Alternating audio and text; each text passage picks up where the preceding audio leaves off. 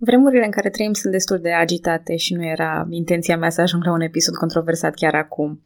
Dar planul e plan și pe cât pot mă țin de el și vă spuneam că suntem cu povestea în jurul anului 1000. Am vorbit despre tot fel de popoare care s-au afirmat în spațiul Carpato-Danubiano-Pontic.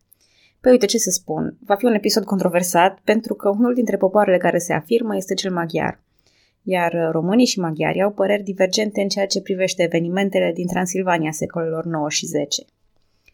Bună, numele meu este Călina și recunosc că nu vom fi niciodată 100% sigur cine au fost primii în Ardeal. Dar în acest episod voi încerca să vorbesc despre stabilirea maghiarilor în bazinul panonic. Mai mult, vă povestesc de unde vin, cu cine s-au întâlnit pe drum, cum au interacționat cu vlahii și cum au format un stat. Și dacă rămâne timp, poate tot în acest episod ajung și la alte trei popoare destul de importante pentru povestea noastră. Cumanii, Uzii și Alanii. Maghiarii sau ungurii, cum îi numim noi din afară, sunt un popor cu origini străvechi în zona munților urali. Grupul lingvistic se numește fino-ugric, în Europa limba finlandeză fiind cea oarecum înrudită cu maghiara. Migrațiile aduc aceste grupuri etnice spre Volga, unde protomaghiarii se amestecă altor migratori, iranienii și alanii, apoi onogurii, un popor turcic. De acolo provine și denumirea de unguri, care este un exonim, adică numele dat de alții unui popor. În secolul al VIII-lea ajung în zona dintre Don și Marea Azov, iar mai târziu în secolul al IX-lea se găsesc între Nipru și Nistru. Continuarea cronicului Gheorghios Amartolos conține și primele referințe la maghiari, ca participanți la conflictul dintre bulgari și bizantini din 836 sau 837. În fine, triburile maghiare își vor alege acum un conducător comun și încep să fie cunoscuți mai bine de către vecinii lor. Întreaga migrație a dus și spre sedentarizare, ajungându-se la o viață seminomadă sau chiar sedentară. După așezarea în câmpia Panoniei, aici va fi un fel de bază din care pornesc multe expediții în vecinătate. Dar încă e prea devreme să vorbim despre asta. Hai să vedem cum au ajuns maghiarii să descalece în câmpia Panoniei. Și dacă începem cu începutul, ce înseamnă descălecat? Cronicarii țărilor românești au folosit acest termen pentru stabilirea unei noi țări.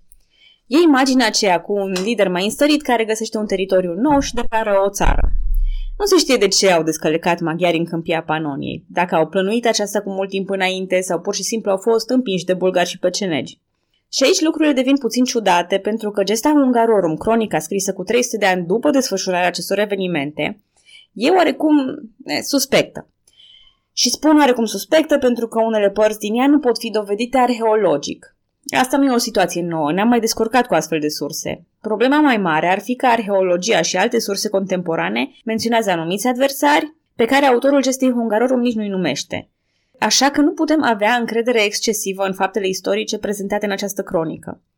Tocmai de aici a venit și conflictul, pentru că gesta Hungarorum menționează câteva formațiuni ce presupunem că erau conduse de vlahi, Practic, în propria cronică, maghiarii atestă prezența vlahilor în Transilvania înaintea lor, dar tot ei neagă conformitatea perfectă a cronicii cu adevărul istoric. E foarte încurcat. Acum să vă zic de ce nu contează asta. Oricum, istoria românilor predată românilor la școală va spune hăis, iar istoria maghiarilor predată maghiarilor va spune cea. Iar teoria dreptului istoric, vehiculată acum mulți ani, nu mai e la modă. Că dacă s-ar trasa granițele după cine a fost primul aici, probabil că le-am dat italienilor o mare parte din bazinul mediteranean și ne-am chinuit să-i găsim și pe nepoții cu cutenilor să-și facă regat în Moldova. Nu așa funcționează lucrurile. Așa că în continuare o să vi prezint pe voievozii de interes, așa cum îi prezintă gesta Hungarorum. Dar întâi o să vă rog să luați o altă precauție. În timpurile acelea, prin anul 1000, ideea de o națiune, o etnie, un stat nu prea exista. Și atunci nu avem de unde să știm dacă un teritoriu era majoritar vlah doar pentru că era condus de un vlah. Așa cum nu putem ști asta nici în cazul altor etnii. Mai mult, habar nu avem dacă ducii și principii despre care se spune că sunt vlahi, oare ei se identificau drept vlahi sau vorbeau vreo proto-română sau... nu se știe. De multe ori, cronicarii presupun etnia în funcție de numele persoanei, așa că atenție și din acest punct de vedere. Și cu toate precauțiile luate acum, fără a vă mai ține în suspans, vi prezint pe Gelu, Glad și Menu Morut.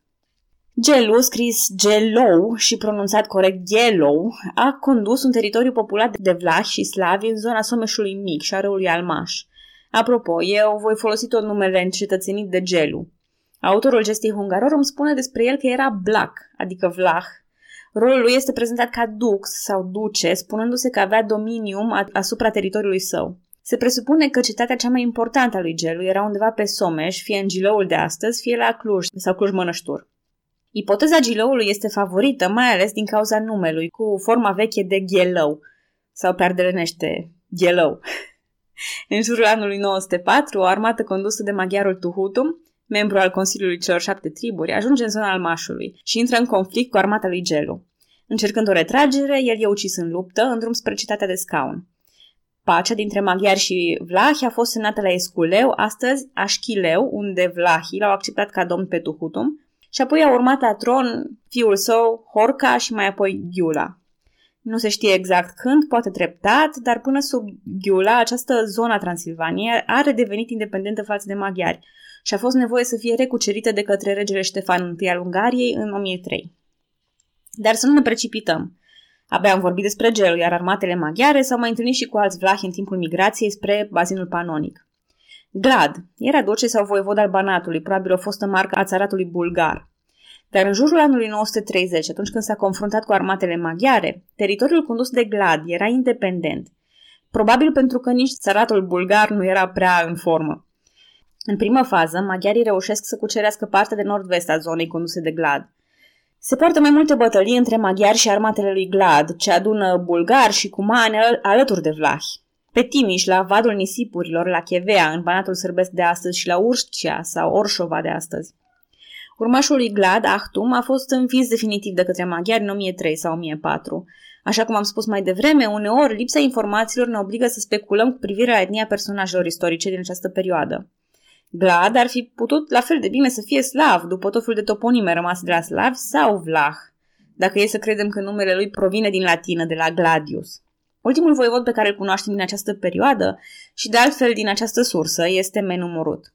Anonimus, autorul gestei Hungarorum, îl menționează ca fiind stăpân undeva în zona Bihorului de astăzi.